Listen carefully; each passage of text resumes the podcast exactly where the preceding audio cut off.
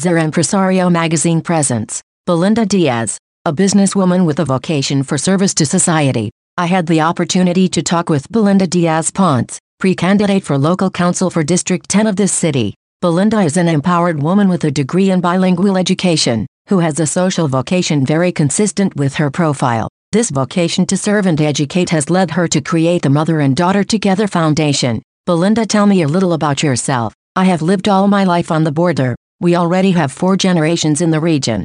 Teach and help people through greater education obtain better jobs, especially now with the opportunities that nearshoring offers us and I have been deeply interested in the issues related to women's development. I decided to participate in political activities. I studied a bachelor's degree in bilingual education at the University of Texas at El Paso, UTEP.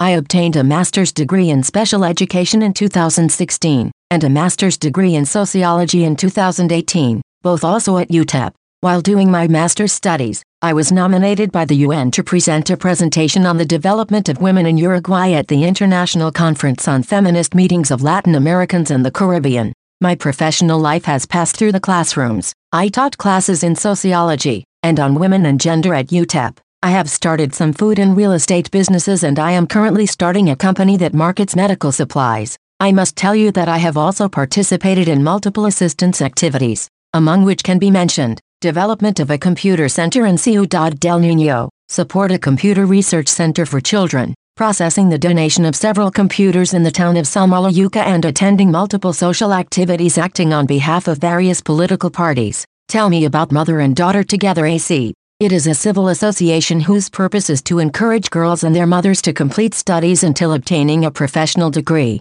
a unique association of its kind in the state of Chihuahua. It is about mothers resuming their academic education from where they left it truncated and daughters being able to access a technical or professional career. In the association we provide tutoring and manage scholarships for taking open primary, secondary and high school exams. The truth is that I have not been able to consolidate myself due to my participation in political activities that have absorbed my time. How did you get involved in political activities again? Last year, Lic.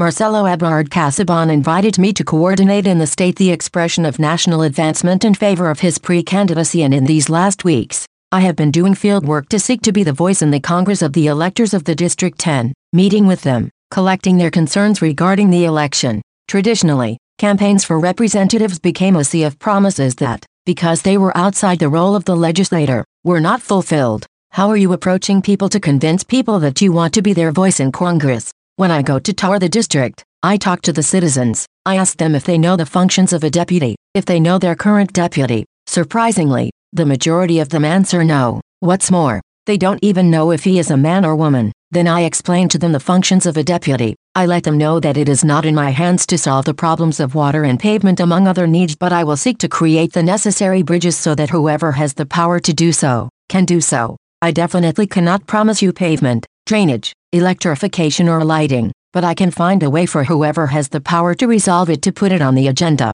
I think that by being honest with the citizens from the beginning I can represent them and be their voice in Congress, which is why I chose my slogan I will be your voice in Congress which is precisely what I would like to do for the people. This is called into the attention of a federal representative who began to copy my advertising to promote herself. Copyright 2024 Grupo Editorial Zer Empresario. All rights reserved. Any opinion expressed in the various contents of this magazine and or podcast is the responsibility of the person who expresses it and does not necessarily reflect the position of this publishing house.